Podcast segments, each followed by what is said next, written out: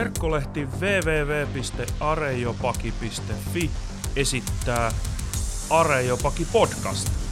Tervetuloa mukaan!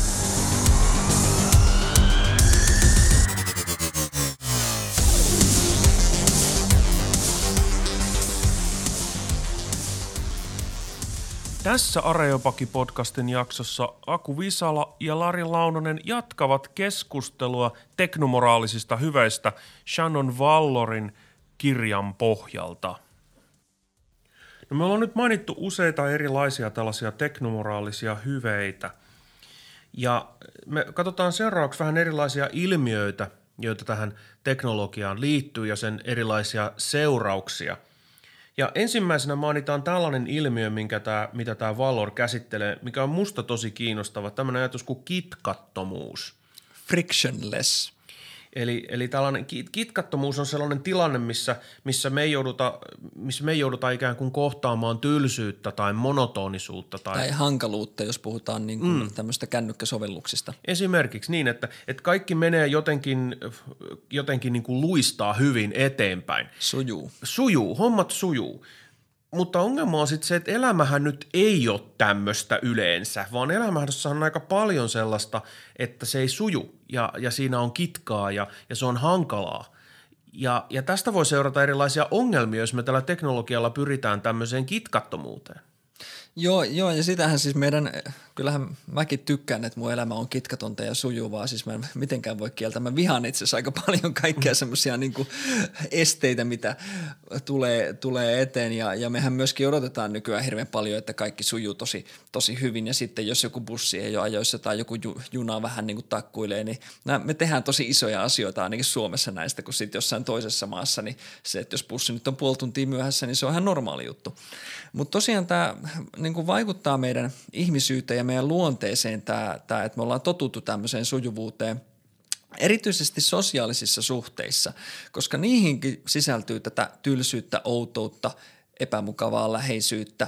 Ja, ja, mutta Vallor sanoi, että nämä tämmöiset niin kuin epämukavat tunteet sosiaalisissa kontakteissa kuitenkin auttaa kehittää tärkeitä hyveitä, kuten rehellisyyttä, kärsivällisyyttä ja empatiaa. Ja Vallor ottaa nyt esimerkiksi siitä, miten jälleen kerran sosiaalinen media ää, niin kuin on tämmöinen kitkaton sosiaalinen ympäristö ja miten monesti me paetaan ehkä sinne sosiaaliseen mediaan nimenomaan tätä meidän arkielämän kitkallista sosiaalista mm. ympäristöä. Facebookilla oli tämmöinen Home-sovelluksen mainos vuonna 2013, joka löytyy muuten YouTubesta, Facebook Home Commercial, jos googlaa tai hakee sieltä. Siinä mainoksessa sukulaiset istuu yhdessä päivällispöydässä ja tämä perheen tytär välttelee jonkun tädin kyllästyttävää juttelua ja avaa puhelimensa ja alkaa selata kavereiden tarinoita sieltä. Ja, ja ne tarinat sitten sinkoo sen niin kuin tyttären tosi hauskoihin niin kuin, paikkoihin niin kuin hänen mielessään ja, ja sillä on niin kuin, tosi hauskaa yhtäkkiä, että se pääsi pois tästä tylsästä tilanteesta. No, Vallor ei nyt syytä sosiaalista mediaa siitä, että teineillä on vaikea niin kuin istua jollain sukuillallisilla. En tiedä kuinka yleisiä tämmöiset sukuillalliset itse asiassa nykyään edes on tai tämmöiset suuret perheateriat. Et kyseessä on niin ajatoilmiö, aina niillä teineillä on vaikea keskittyä. Mutta se kysymys onkin siinä, että haittaako vai auttaako se sosiaalinen media niin kuin sitä uloskasvamista siitä kyllästymistaipumuksesta ja, ja edistääkö se muiden tämmöisten kommunikatiivisten ää, hyveiden kehitystä, hyveiden, joita tarvitaan tämmöisissä sosiaalisissa konteksteissa? Mä muistan monia tapauksia myöskin omasta lapsuudesta. Kaikki on varmaan, ainakin monet meistä ollut erilaisissa sukujuhlissa – tai jollei sukujuhlissa, niin jossain rippijuhlissa tai jonkun eh, kaukaisen sukulaisen hautajaisissa tai jossain muussa tällaisessa, jos etenkin lapsena ja nuorena on sitten tuntunut olevan kauhean tylsää. Ja mä muistan niin kuin monia niitä kokemuksia, että jos mulla olisi ollut kännykkä, niin mä olisin räplännyt sitä koko ajan, mutta silloin ei ollut, niin ei, ei voinut räplätä sitä.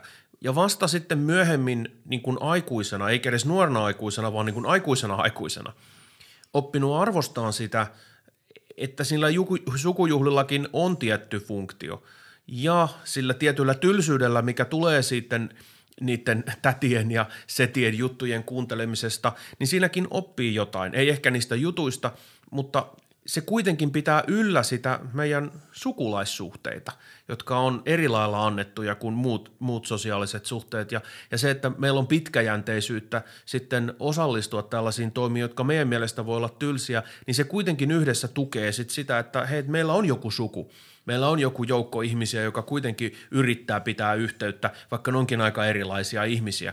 Ja jos meillä olisi tosi lyhyt pinna ja me aina ikään kuin pyrittäisiin voiteleen – voiteleen jollain teknologisella menetelmällä sitä, että nyt on koko ajan tekemistä, niin sitten tämän tyyppinen sosiaalisuus voisi jäädä paljon vähemmälle.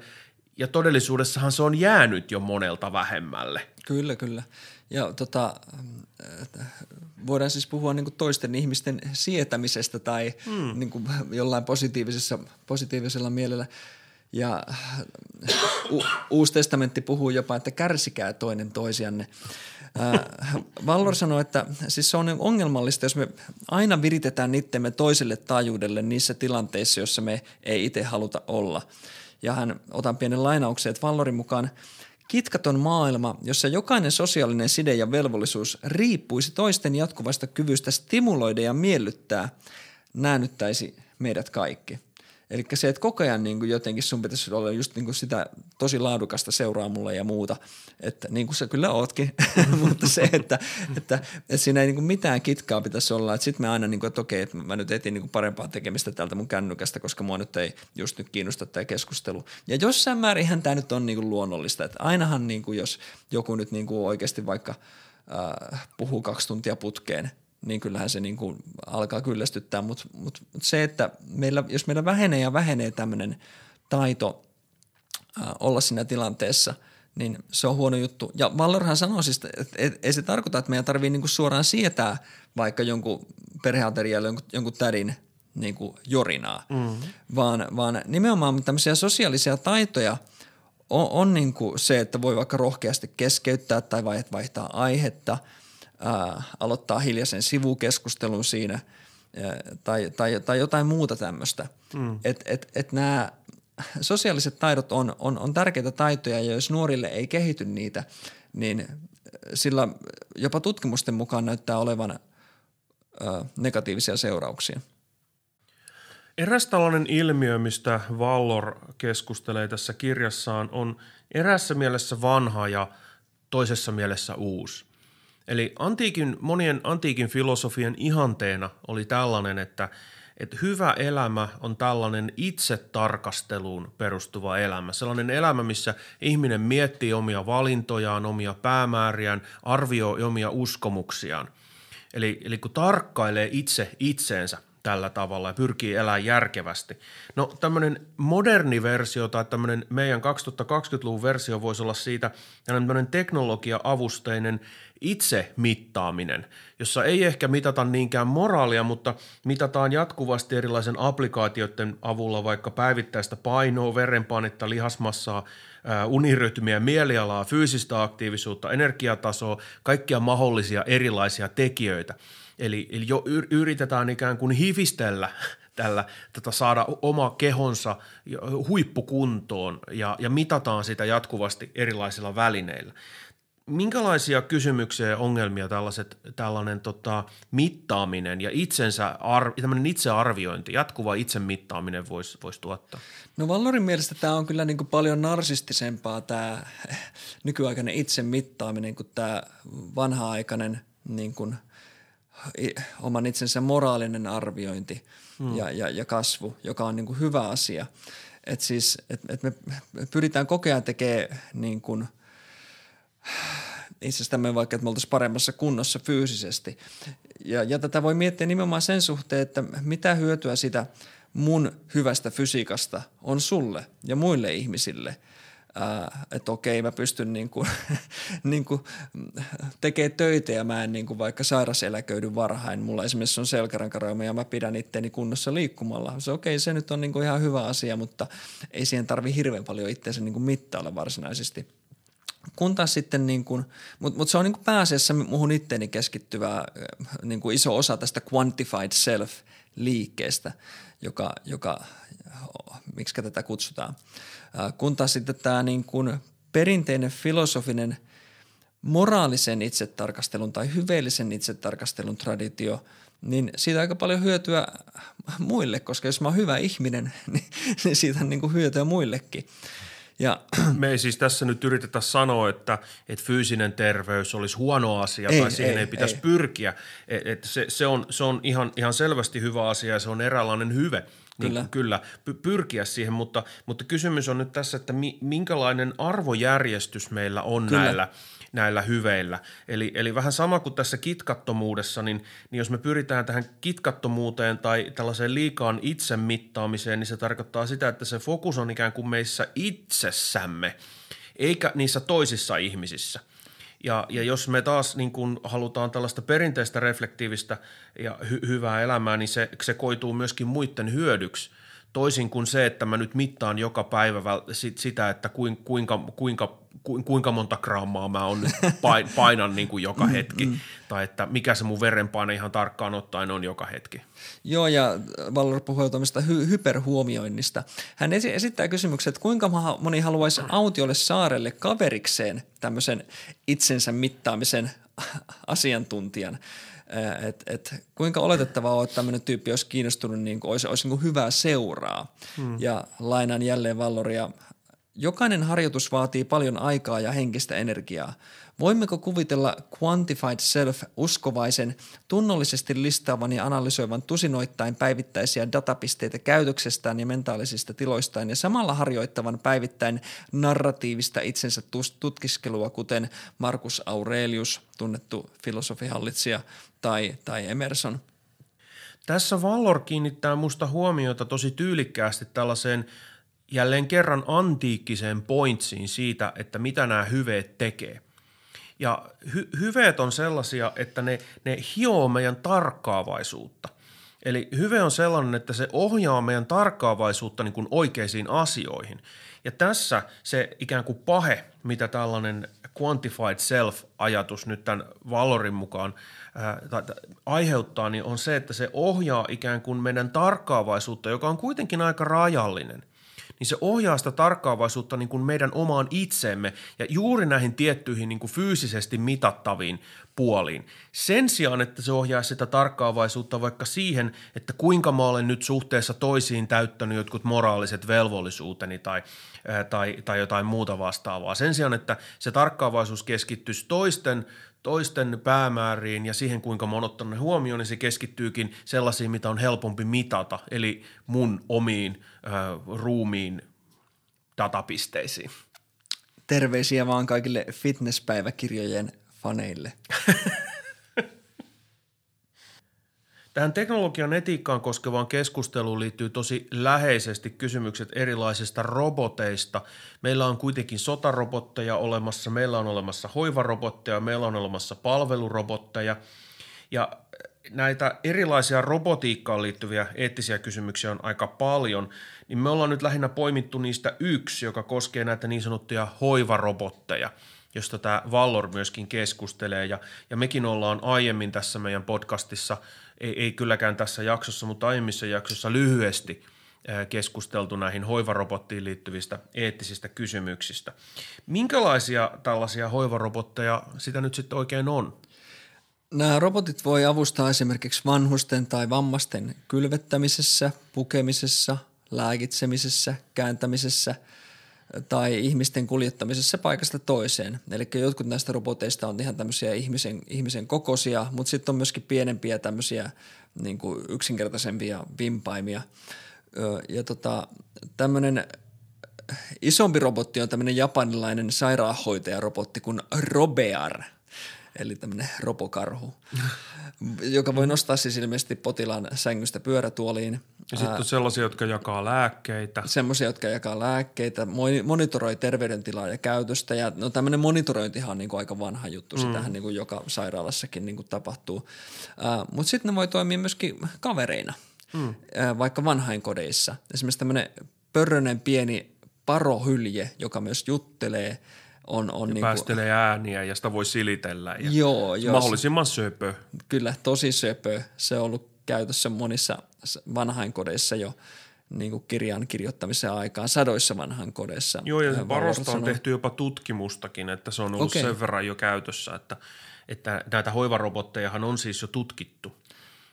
Että on tehty tätä ihmisrobotti-interaktio-tutkimusta, niin näitä erilaisia, erityisesti tällaisia kumppanirobotteja, joita tämä Parokin edustaa, niin on, on selvitelty. Onko siellä jotain kiinnostavia tuloksia? No mielestäni yksi, muistaakseni ainakin tähän parohylkeeseen ja muihinkin näihin kumppanirobotteihin liittyvä tulos oli semmoinen, että, että niillä on kyllä vaikutuksia niin kuin ihmisten elämänlaatuun, niin kuin positiivisia mm. vaikutuksia.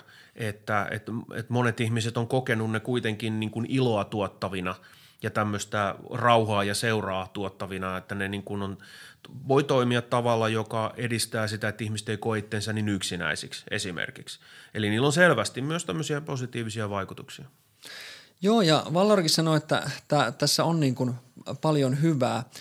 Yksi ongelma, minkä eetikot on monet nostanut esiin, on tietysti se, että, että se on niin kuin huono juttu, jos me sysätään kaikki vanhukset ja vammaiset niin kuin joidenkin robottien hoidettavaksi. Tai toki kukaan nyt ei ole ehdottanutkaan semmoista, mutta tavallaan se, että kasvavassa määrin niin kuin me ää, viedään ihmiskontaktit pois näiltä ää, jotka tarvii sitä hoivaa.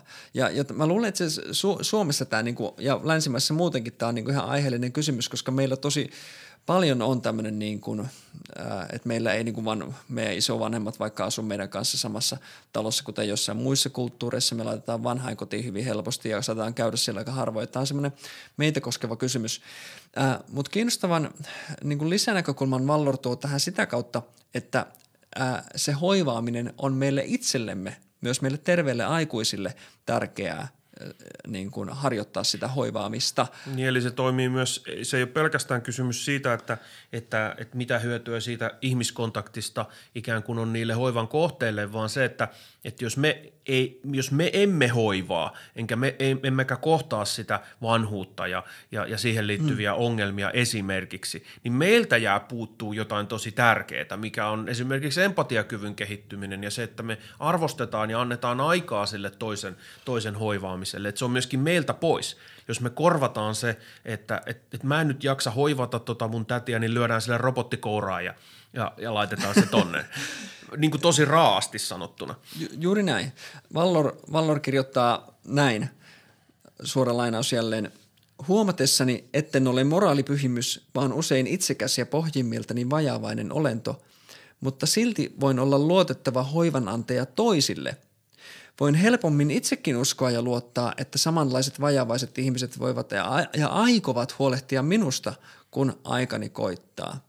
Eli tämmöinen kyky luottaa siihen niin kuin toisiin ihmisiä siihen, että minustakin pidetään huolta, niin äh, kehittyy sitä, sitä myötä. Ja myöskin vastavuoroisuuden merkitys äh, siinä, kun hän sanoi, että kun hän ruokkii vaikka omilla käsillään heikkoa äitiään, niin äh, voi muistaa, että miten äiti on ruokkinut minua, mm. minun ollessani lapsi. Eli semmoinen, niin kuin, ja tämähän on niin kuin kaunista, ja me nähdään, että tämä kuuluu äh, tärkeällä tavalla ihmisyyteen. Mutta tässä on ehkä semmoinen yleisempikin kysymys. Tässä ei ole pelkästään nyt teknologiasta kysymys, vaan meillä on ehkä tämmöinen laajempi poliittinen tai arvomaailman muutos Kyllä. ollut jo, ollut jo meneillään, jo- johonka voi suhtautua aika kriittisesti.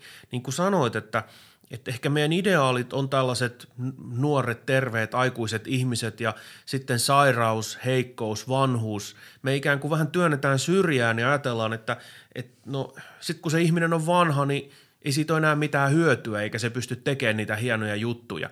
Niin se siivotaan mieluummin pois silmistä. Mm.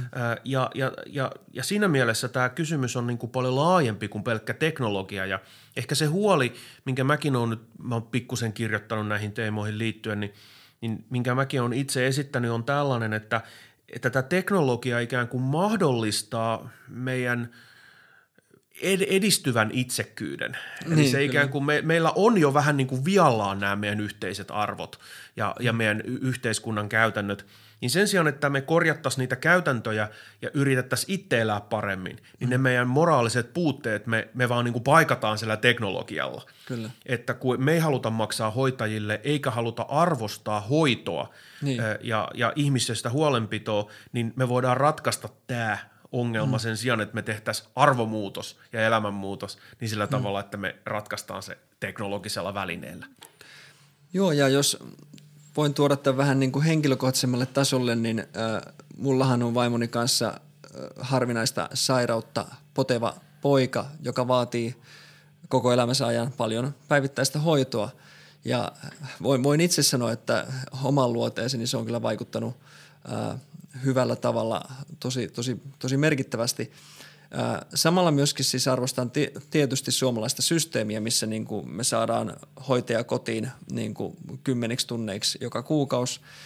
Se, se auttaa niin kuin meitä elämään normaalia elämää me voidaan niin kuin harrastaa vaimon kanssa ja tehdä myöskin töitä samalla silleen, että se niin kuin ei, ei sido meitä täysin ja, ja se, se parantaa meidän elämänlaatua tosi monella tavalla.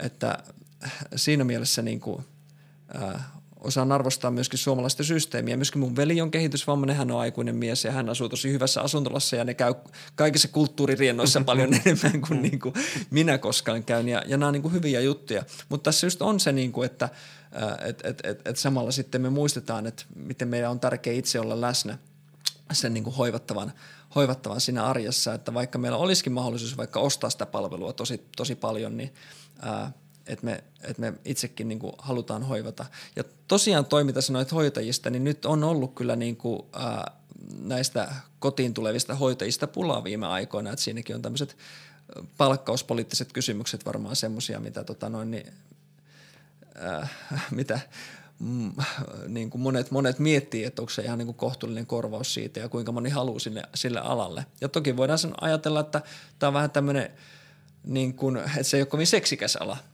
et, mm. et monet ei välttämättä ehkä halua tehdä semmoista niin kuin likasta ja työtä, jos se joudutaan kääntelemään vanhuksia ja tekee kaikkea tämmöistä. Et, et, et monet kokee niin kuin kutsumusta sinne, mutta ehkä sitä ei pidetä enää niin hienona ja altruistisena kuin joskus ennen. Mm. Mulla tulee mieleen sellainen loppu, loppuajatus tähän hoivaan, minkä toi Vallorio mainitsee, mutta mikä on musta, musta tosi keskeinen ja koskettava idea, mikä on tällainen, että – et meillä on tapana ehkä vähän ajatella, että, että jotta henkilö on hoivan kohteena, niin sen pitää kuulua jotenkin erikoisryhmään, että se on joko lapsi tai vanhus tai, ää, tai on joku vamma tai sairaus. Mutta mehän ollaan kaikki ihmiset kuitenkin aika rikkinäisiä ja Kyllä. meillä voi olla kaikilla kaikenlaisia ongelmia ja me kaikki ikään kuin tarvitaan hoivaa ennemmin tai myöhemmin. Kyllä. Me ollaan siinä tilanteessa jokainen meistä ja jotta me voidaan luottaa toisiimme ja niin kuin elää jotenkin mielekkäästi tätä elämää, niin meidän pitää vähän niin kuin luottaa, että toiset sitten hoivaa mua. Mutta munkin pitäisi sitten ho- yrittää hoivata niitä toisia, jotta sitten kun se tulee se mun vuoro mm. olla hoivattavana, sitten kun mä oon vanha tai sitten kun mä oon sairas tai sitten kun mä oon masentunut tai, mm. tai jotain muuta. Ja, mm. ja silloin nämä yhteiset hoivan siteet ikään kuin pitää meitä, pitää meitä kasassa ja jos me tällä teknologialla – sen sijaan, että me vahvistetaan niitä, niin puretaan niitä, niin mm. meillä on niin kuin iso ongelma meidän käsissä. Kyllä. No niin, Larisa, lupasit, kun me aloitettiin tämä jakso, että, että sanotaan tähän lopuksi, käsitellään lopuksi jotain teologisia tai ikään kuin uskonnollisia näkökulmia. Nyt me ollaan puhuttu hyveetiikasta vaan aika yleisesti, mutta hyveetiikkahan on kuitenkin jotain semmoista, millä on keskeinen rooli sitten kristillisen teologian traditiossa.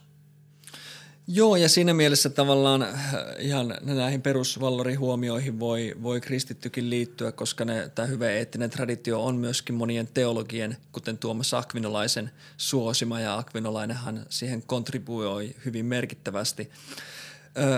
keskeinen tämmöinen jut, näkökulma, minkä kristiusko ehkä tuo lisää, on, on tämmöinen yleinen maailmankuvallinen. Eli Vallorkin toteaa, että – esimerkiksi tämmöinen puhtaan darwinistinen materialistinen luontokäsitys, niin siinä yhteydessä aika vaikea puhua tämmöisistä päämääristä, teloksista, jota tämä hyveetiikka perinteisesti on niin kuin ajanut. Eli ajatus siitä, että ihmisen kuuluu kasvaa jotain kohti. Hänellä on joku niin kuin annettu, luonnon hänelle antama päämäärä. Ja, ja nyt jos materialismi on totta – niin ei tämmöisiä päämääriä missä objektiivisessa mielessä ole. Hmm. Et me voidaan pitää niitä niin kuin hyvinä arvoina, mutta mut ne on hyvin subjektiivisia silloin. Ne on vain semmoisia mieltymyksiä. Että ei ole mitään objektiivista syytä kehottaa ihmisiä, että hei, kultivoidaanpa nyt niin kuin itsessämme moraalisia hyveitä. No se on nimenomaan tämän perinteisen hyveettisen ajattelun taustalla jonkinlainen tällainen vahva käsitys siitä, että on olemassa joku asia kuin ihmisluonto. Kyllä. Ja tämä ihmisluonto on jotain semmoista, minkä kaikki ihmiset jakaa. Ja se y- yhteinen ihmisluonto tekee tietyistä päämääristä luonnonmukaisia ja, ja tavoiteltavia meille ihmisille, ja toisista taas semmoisia, mitä ei pitäisi tavoitella. Ja on ikään kuin tämmöinen siihen luontoon, siihen ihmiseen itsensä rakennettu suunnitelma siitä, että mikä on ihmiselle hyväksi, että mitä kohti hän voi kasvaa ja kehittyä. Joo, ja siinä mielessä justiin nykyajassa sitten tämmöinen teistinen maailmankuva, jossa ajatellaan, että Jumala on olemassa ja ihmisillä on joku tarkoitus ja päämäärä, niin se auttaa sitten tukemaan tämmöistä hyveeettistä näkökulmaa kyllä myös.